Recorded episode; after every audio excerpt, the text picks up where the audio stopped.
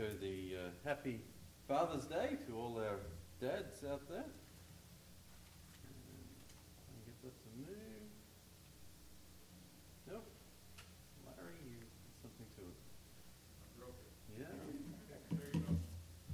All right. So I always get nervous when I don't see the picture up there. I've jumped up and taken the spotlight from someone else.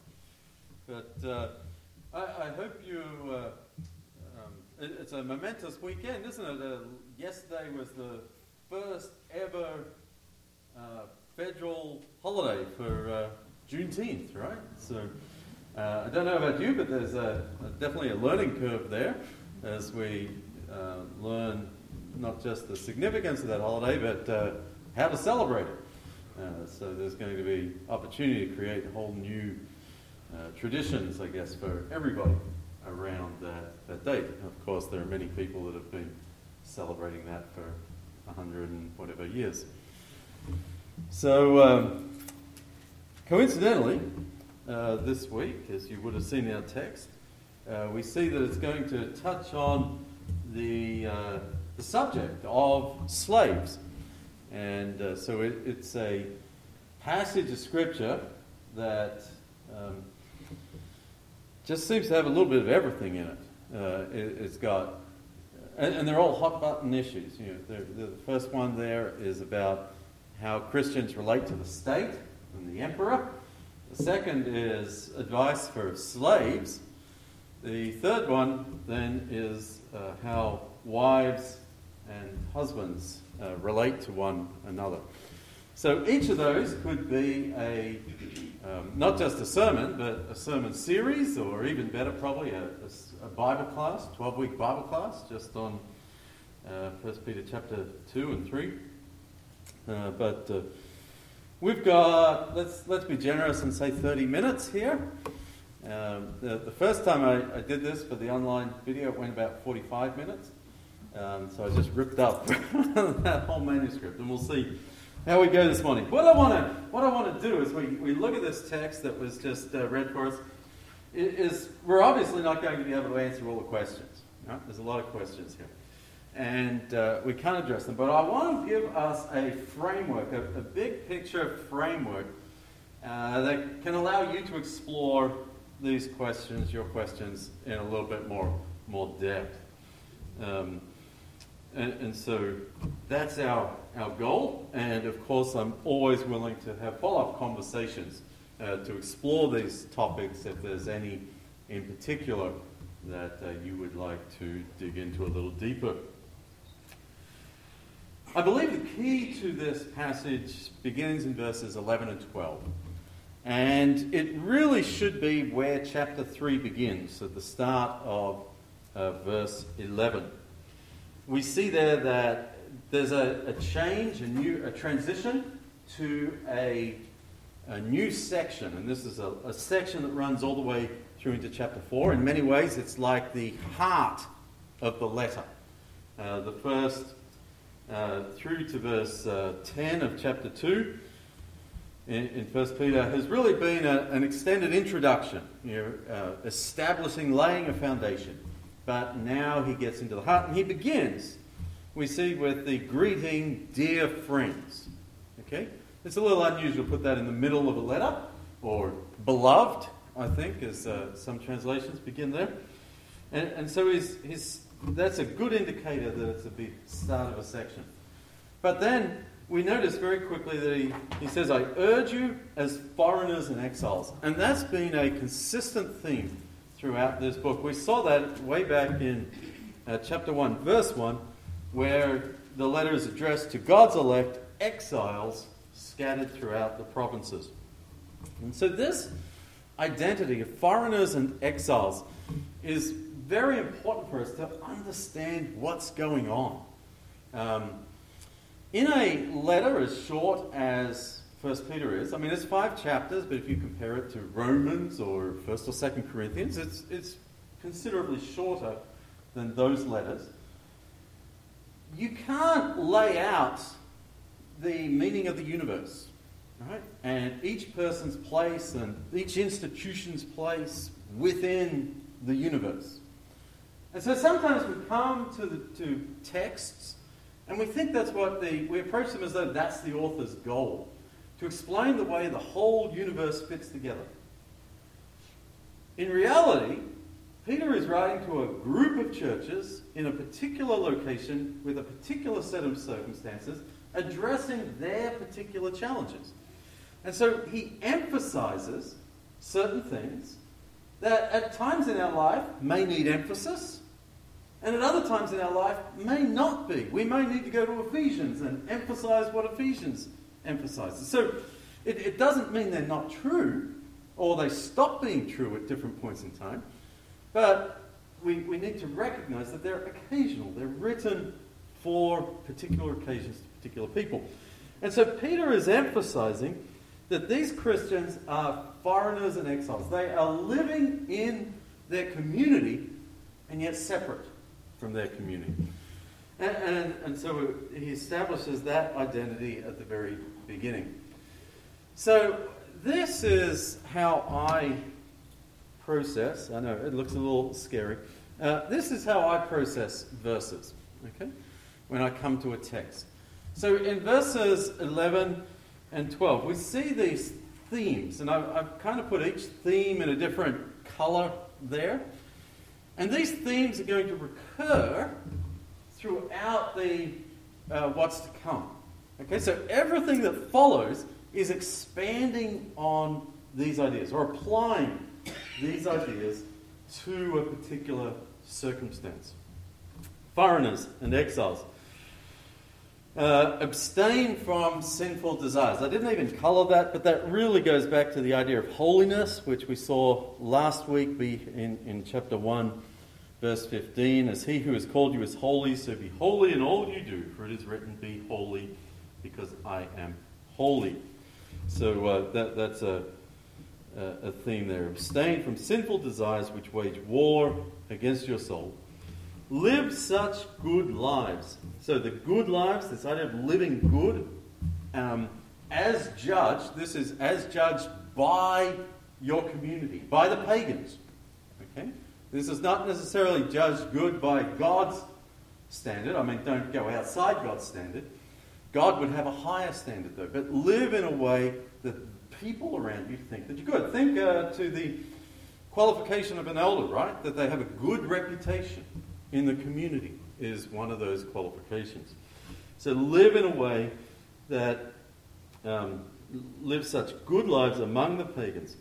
Among the pagans. You see, He's not telling the Christians, hey, you're being persecuted, or, or at least you're being socially isolated from people you used to hang out with, you're being um, you know, mistreated in different ways. He says, but don't run away from that. The answer is not to go and live your own life somewhere else. The answer is not to form a community of your own. The answer is not to disregard all their laws. The answer is to live within your community. Live good lives within, among the pagans. So that even though they accuse you of doing wrong, okay, so, so they're not going to like you necessarily. They're going to accuse you of doing wrong. They're not going to realize until later that what you were doing was good. Um, that they may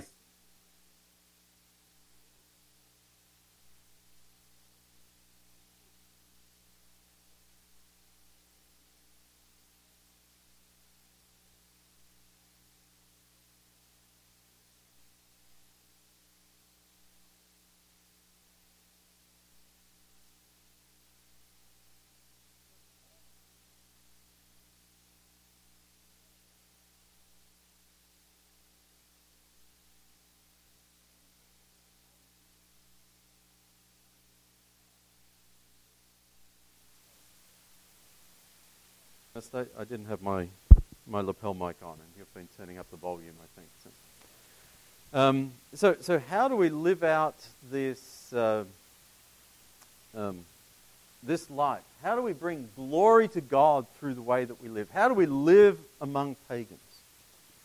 I think that's a question we still uh, is still relevant to us, right?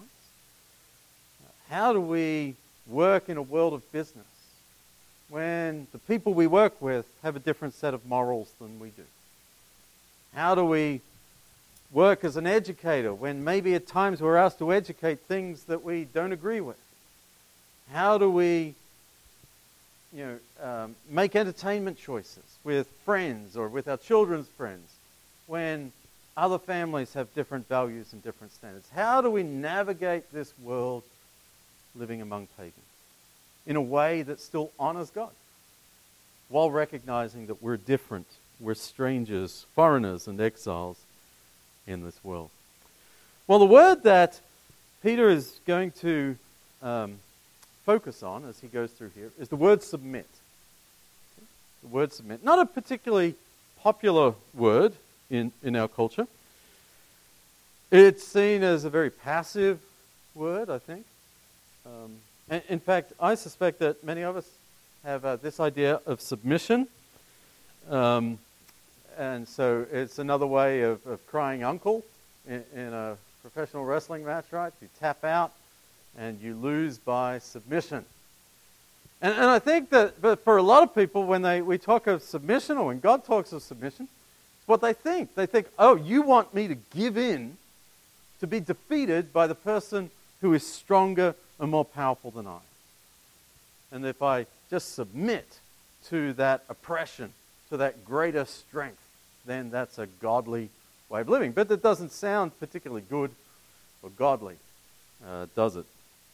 So I, I want us to, uh, to kind of think differently about that. One of the ways of thinking of this word submit, because when, when the word in English is submit, it's a translation from a Greek word, of course. So it has a range of possibilities of which word could be used to, to translate it. And so one of those words that may be more helpful is the idea of step back.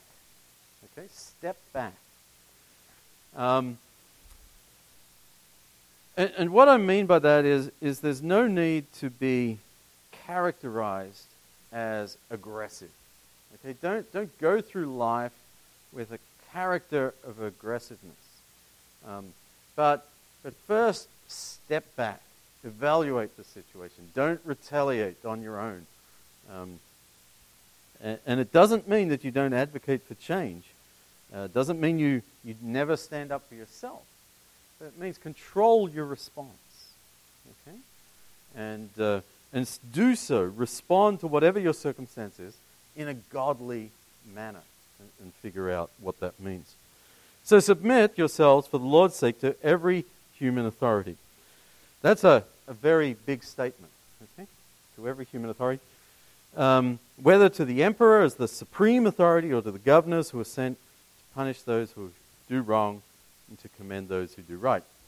Very optimistic view of government there, uh, that they punish only punish what is wrong and commend what is right. Um, and, and, the description of the emperor as the supreme authority. So again, we need to put that in a context where obviously God is the supreme authority. And, and so when we are to submit to this authority, it's still first submitting to God.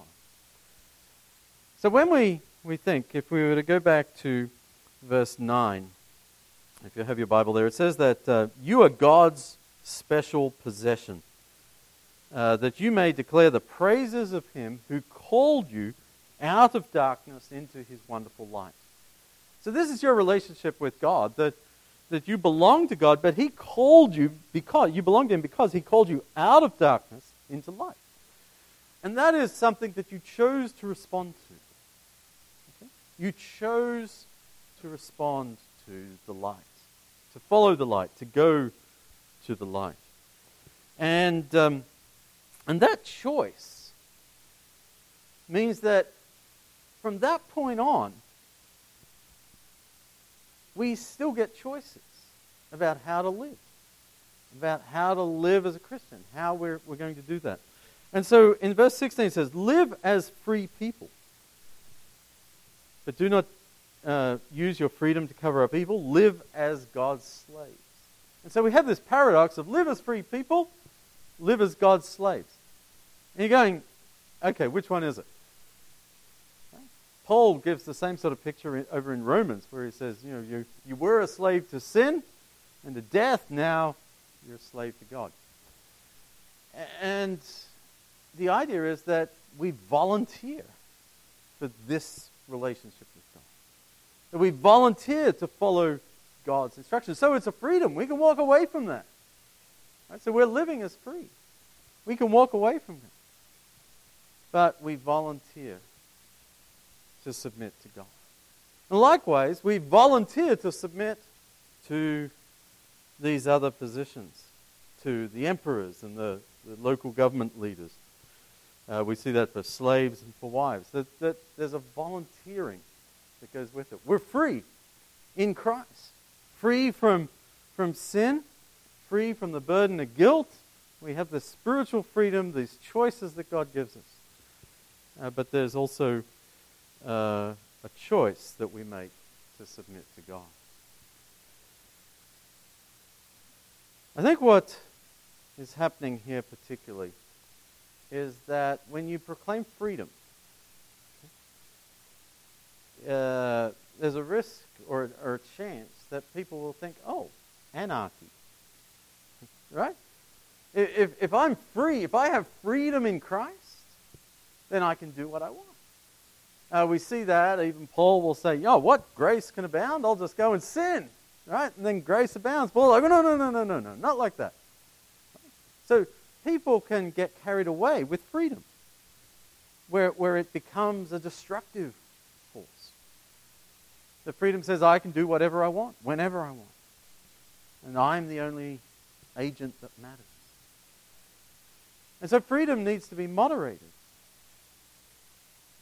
uh, by guidelines. Uh, and so I think Paul is saying, look, church, you're free. But that doesn't mean that you get to disregard Roman rules. You can't claim, oh, I'm not paying taxes because I'm a citizen of heaven. God is the only true king. And so I'm going to disregard Caesar. That planning permit the town requires me to get, I'm not going to do that. Jesus didn't require a planning permit. Um, and, and, so we can go through our life and say, I'm, I'm going to choose. I'm free in Christ. I'm going to choose. He's my king. I'm a citizen of the kingdom of heaven. I'm an exile and a foreigner here on earth. And so Paul, uh, uh, Peter is establishing how you should live. He says, no, live as productive members of your community.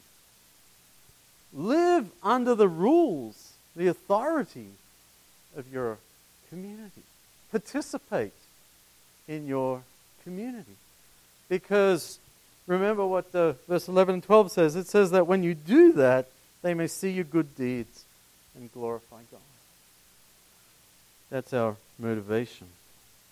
Don't use your freedom as a cover up for evil. Live as God's slaves. Bring glory to God. Honor God in all that you do. Verse 17 is, is also really important, and I think it's easy to miss. If you have an NIV, uh, like I do, it's uh, even easier to miss. In my version, it says, show proper respect to everyone. The reason it's deceptive is that is different than what it says for the emperor. Show proper respect to everyone. And then jump down to the emperor, it says, honor the emperor. But it's the same word. And, and there are other English translations that say, honor everyone, honor the emperor. I think that's better. And the reason it's better is that it actually uh, gives this very subversive understanding of social structures. You see, even though he, Peter has just described uh, the emperor as the supreme authority, here he says, honor everyone. That means you honor the slave, means you honor the women, you honor the merchant, you honor the teacher, you honor the local government official, you honor everyone. Okay, what about the emperor? Oh, yeah, you honor him too. Right? If you honor the slave, you'll honor the emperor. It doesn't say the emperor gets anything more than that. The emperor doesn't get anything more than the slave gets or the merchant gets. It's just you treat the emperor as a human and you honor him. Now, that sounds very egalitarian to us, maybe it's fair. But in their culture, the emperor was regarded as a god. In fact, one of his titles was Son of God. And so it, it, it's noteworthy that the instruction just before honor the emperor is fear God. Right? So, honor everyone, love your family of believers, fear God. You're sort of working your way up to God. And it's like, oh, yeah. And that honor everyone means honor the emperor too. But he's not God because you fear God. You honor the emperor as a human. So it's actually this really subversive um, description of who, who the emperor is uh, that. Um, and, and so as we are to submit to human authority, it's to the degree that human authority submits to heavenly authority. And it's uh, not to elevate that human authority above God. All right, there's a lot more we can talk about there. But let's, let's move down. Slaves in verse 18. In reverent fear of God, submit yourselves to your masters. Not only to those who are good and considerate, but also to those who are harsh. Now, maybe you're hearing alarm bells going off when you read that. Because this would be one of the verses, one of the passages, that in, in the um, shameful years of American history was used by slave masters to exact obedience from their slaves. They would, they, they would convert them to Christianity and then say, okay, now you're a Christian. Your God says that you're to submit to your masters. And you're to submit if we're good, and you're to submit if we're bad. Now, do what you're told. Get in the fields. Take that beating. Pick that cotton. Do all that stuff. And, and, and for this reason, there are many people that aren't Christians that reject Christianity. Because they would say that has been the teaching of the church for centuries. That this was used to keep people in oppression and in abusive situations.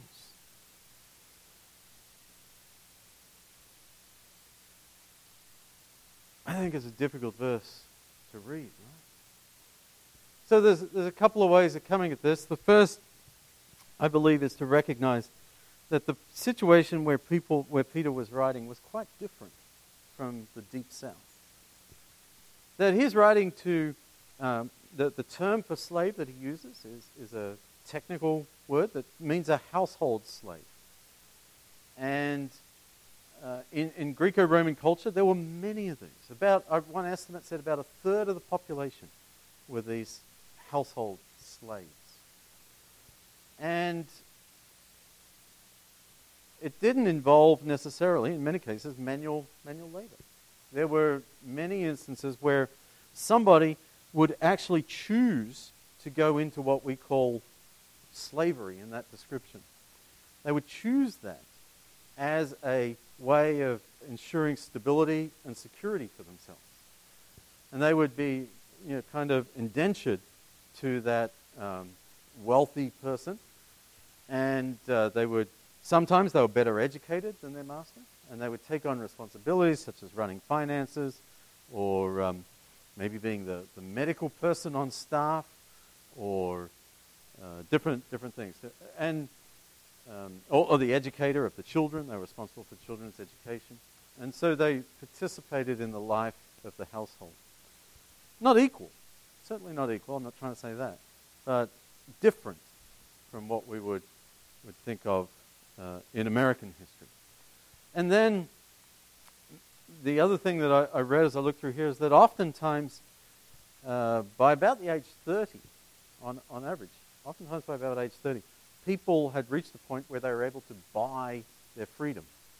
Okay, that, that was something that was encouraged. It was a normal part of this role of slavery in that society. So you could people would volunteer for it, and they would do a period of time, and then they could buy their freedom and, uh, and be on their way into whatever other career they wanted. And, and then lastly, of course, this is not a race based slavery. Uh, it was a social station. It may be, some people were certainly born into slavery, but it may be uh, people from, that had been in uh, enemies of the country that had been brought back and relocated. Uh, or, as I said, maybe people that chose it because other avenues of life were not viable at that point in time. So, all of those things, just to say, um, that's very different from involuntary servitude for life um, with, with the working conditions experienced here. So, I, I don't believe that as Peter writes this advice to slaves in uh, Western uh, sorry, eastern and northern Turkey, that we can say, oh, what he wrote to those slaves is general, generalizable to every person who has ever lived as a slave in any situation. Uh, so, the advice he gives these people in this situation may not be the same as what he gives. In fact, I would say I doubt that it's the same as what he would give to uh, slaves in the American South 200 years ago. Or to the advice that he would give to uh, children working in Southeast Southern Asia or, or the Middle East in, as slaves today. Or to those caught up in sex trafficking today. He's not going to say, oh, yeah, sure, go and be raped and be submissive and, uh, and, and do what your master tells you, and that's what God wants for you. Right? That, that, that's a horrible situation to, to picture. And so I, I think we need to be able to distinguish the cultural situation that Peter was writing to here. And, and that's hard for us to do because it's the same word for all of those situations and, uh, and, and has been abused. So I recognize the challenges there. The other thing that Peter does here is he's not trying at all to say, well, slavery then is a good thing, just because they're in a different situation than the image that usually comes to our minds. He's not. He recognizes that slavery is still difficult, that there are still harsh um, masters, that they can be beaten, that there were certainly physical and sexual abuse that took place in some of those situations, just as there were also good and considerate masters. But he says, to have a good, to, to, to live out your witness for Christ at this point in time, in your circumstance, he says one of the things that you can encourage yourself with is that the unjust suffering that you're experiencing is a place where Jesus will meet you. That Jesus will meet you in your unjust suffering. Because Jesus also experienced injustice suffering, and death. In fact, it's one of the great quandaries of, of Judaism expecting a Messiah who was going to be conquering, to deliver the nation, to, to come in majesty. And instead, you run into Isaiah 53, which Peter leans on a whole lot in verses 22 through 25. And um, he, he, he says it's this suffering servant image that is going to be so, that is so important for all of us to embrace. That Jesus doesn't come to save us all from suffering, but rather through suffering. And so, when you experience that injustice, because the world isn't fair, that Jesus is there with you. And again, this is not the answer to everything, but it's an answer for some. And, and I think it's an important one. In, in uh, African American scholar by the name of James Cone wrote a book um, called The Cross and the Lynching Tree. And he makes this point. He says, talking about here the American slave experience, of how, even though this passage was used to submit, to um, coerce slaves, to, to be submissive, not to rebel, to do what they're told. Um, he says, even though that's the case, they would come down and they'd keep reading. And they could see that, that Jesus was identifying with them, that their unjust, unnecessary suffering was something that Jesus related to. And so they could recognize that as, as Jesus found, found solidarity with them in their suffering, in their squalid living conditions, that they were closer to Jesus, that they were reading Scripture in a better way than their master was in his church on Sunday morning. Because Jesus was with them in their suffering. And so the, the, the step back, okay, I want to, I want to reinforce that, that idea behind that word submit.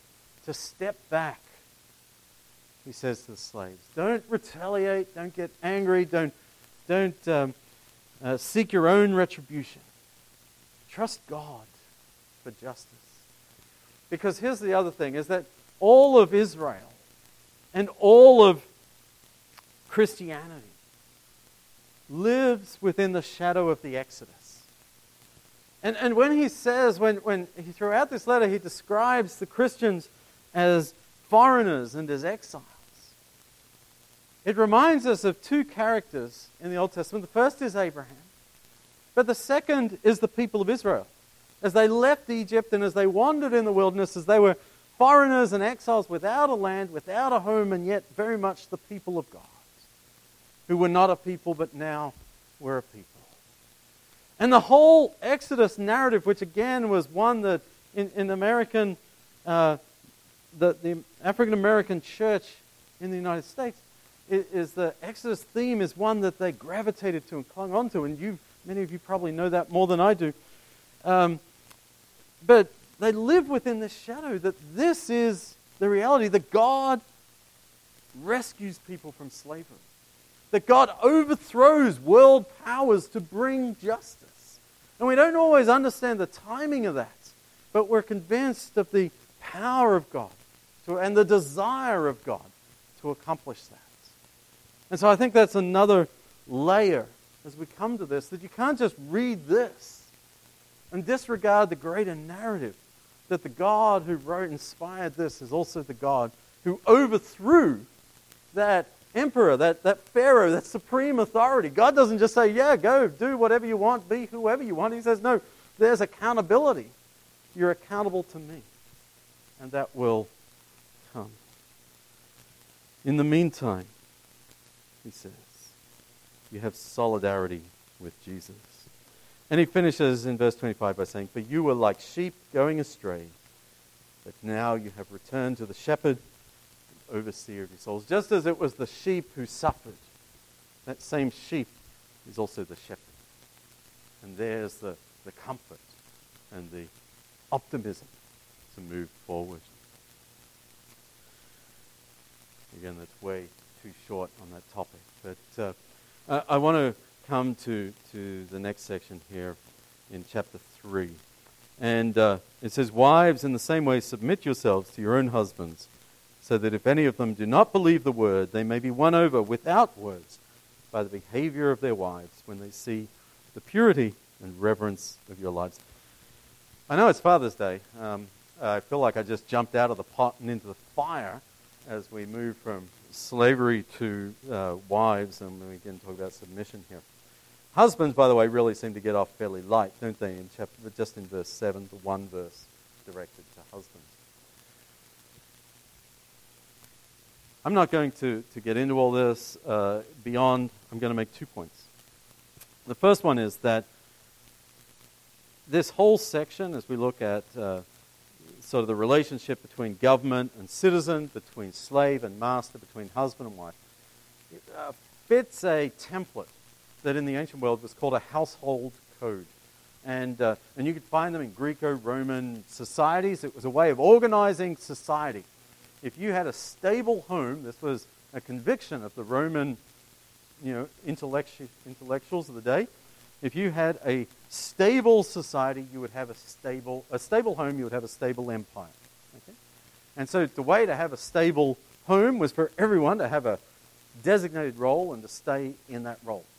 And so, what we see several times in Scripture, uh, here in Ephesians, also in Colossians, uh, we see Paul and Peter uh, take that template but infuse it with a Christian perspective. And so, uh, if we go over to Ephesians 5, you don't have to turn there, I'm just going to mention it. But in Ephesians 5, at the very beginning of Paul's household code, he says, Submit to one another. Okay? The basis for everything that's going to come is submit to one another, mutual submission. There isn't a place for anyone to dominate that relationship. And then Paul goes on and says, uh, Wives, submit to your husbands as unto the Lord. So, really, all he's saying is he's taking that general principle of submit to one another, and then saying that means wives submit to your husbands. Husbands submit to your wives. Okay? Look out for their best interests. And even here, when he gets to husbands, uh, in the same way, be considerate. Okay, that's that idea. Submit to their wishes, right? Be considerate of their wishes. Don't impose your will. Think about what they want and what's best for them. So, uh, as we go through here again, it's Im- important. But uh, the other thing in verses 1 and 2 here is that he's talking to wives that are married to non Christians. And so when he says submit, he's saying again that step back. Don't be in their face. You've got to become a Christian. You know, you're going to you're going to burn if you don't turn, you know, and make their lives miserable because, you know, you think that's the right thing to do. Say, no, step back. Let your behavior point them to God. Okay? And, uh, and he says it's not, he, he then redefines beauty is not an outward appearance, but that of the inner self. And, and then I say, just as in Ephesians 5, you say that submit to each other, and then it's applied particularly to women. What uh, Peter does is that here he's making an application to, to wives and says, live in this particular way. But then over, uh, and we haven't really read this at all, we're not going to, but in verses 13 through 16, in the same chapter, we have advice given to the whole church. And, and what's really interesting is how it mirrors or repeats, echoes, the instructions just given to the wives. Okay, so the, the, even though it starts with specific application to the wives, it's then generalized to the whole church. Have a look at these uh, examples I put up here, uh, just so you can see it. So, uh, the first is that focus on behavior. Okay, that it's your behavior that is going to be persuasive in your interactions with people outside the church. These wives who are married to non Christians are going to reflect the church's interaction with a community that isn't Christian. And uh, so, again, behavior is going to be important. Um, here, the, the key word is holiness. Okay? Uh, sanctify, so that idea to make holy uh, Christ as, as Lord but uh, live in a holy manner. Remember back in chapter 1, that theme be holy as I am holy, says the Lord. So we see themes just running all the way through this book. Uh, he talks here about your inner self, okay? It's your attitude of your heart. Even though your behavior is important, that's going to come from having the right heart. Uh, take care of that. Your beauty should be that of your inner self. Sanctify Christ as Lord in your heart. Um, the next one is gentleness. So, uh, your beauty is of a gentle and quiet spirit for the wives and for everyone. He says, live this way in gentleness and respect. In verse, uh, I think it's actually verse 6, not verse 4. Holy women of the past who put their hope in God. Uh, it might be 4. Verse 5, I'll get there. This is the way holy women of the past who put their hope in God. This is how they live. And so, um, this idea of hope, right, is key to our relationship with God. It inspires the way that we live. And in verse uh, 15, give the reason for the hope that everyone has. Follow that example of those holy women. Uh, do what is right. Do not give way to fear. Uh, that's uh, after talking about Abraham and Sarah and the example of Sarah. Remember how Abraham uh, tried to palm her off on kings a couple of times as, as his sister? So, really, he was treating her badly. And, uh, and so the writer here says in verse 6 that uh, she didn't give way to fear in those circumstances. And, uh, but, but was trusting God, I think, is implicit. And likewise, as the community gives threats Christians, don't fear, do not be frightened. And uh, I think this is the last one. Do what is right. Okay? This emphasis on doing. We saw that back in verses 11 and 12. Do right. Do good. Live in this particular way so that people will have a good opinion of you. All right, so all those examples, again, not getting into those specifics, but just saying women don't feel targeted unduly here because I think what's the takeaway from all of this as I wrap up is to say, I think Peter is using the examples of slaves and women as two groups in society that are marginalized in his society. I guess many times in ours, um, that are marginalized. Two groups of people that have to put up. They're, they're accustomed to uh, being mistreated, accustomed to being disrespected. And he's writing to a, you know, a bunch of people, if, if they're leaders in the church or, or others, if they're not slaves or women, who haven't experienced this before. So people who have been involved in society, have been you know, active in the local clubs and committees and you know, business councils and government, local government agencies. And now they've come to Christ. And they've lost that position, and people don't, won't talk to them, don't like them, won't give them business. And, and I think what Peter's saying is learn. Pay attention to the slaves. Pay attention to the women, to the wives because they've been living this way their whole life. And learn from them. Right? Learn from them. I, I, think it's no accident. I didn't mention this before. In verse um, 16, he describes the whole church live as God's slaves. Then he goes on and says, Slaves, this is how you are to live. And, and I don't think that's an accident. I mean, I think he's speaking specifically to slaves, but it's this idea that what the teaching to them is generalizable to the church. The teaching of women, generalizable to the church. And I think they're examples for the church to follow. You want to learn how to live in this hostile world? And go learn from people who've been living in a hostile world for a lot longer than you. Your circumstance isn't as hard, isn't as difficult as you think it is.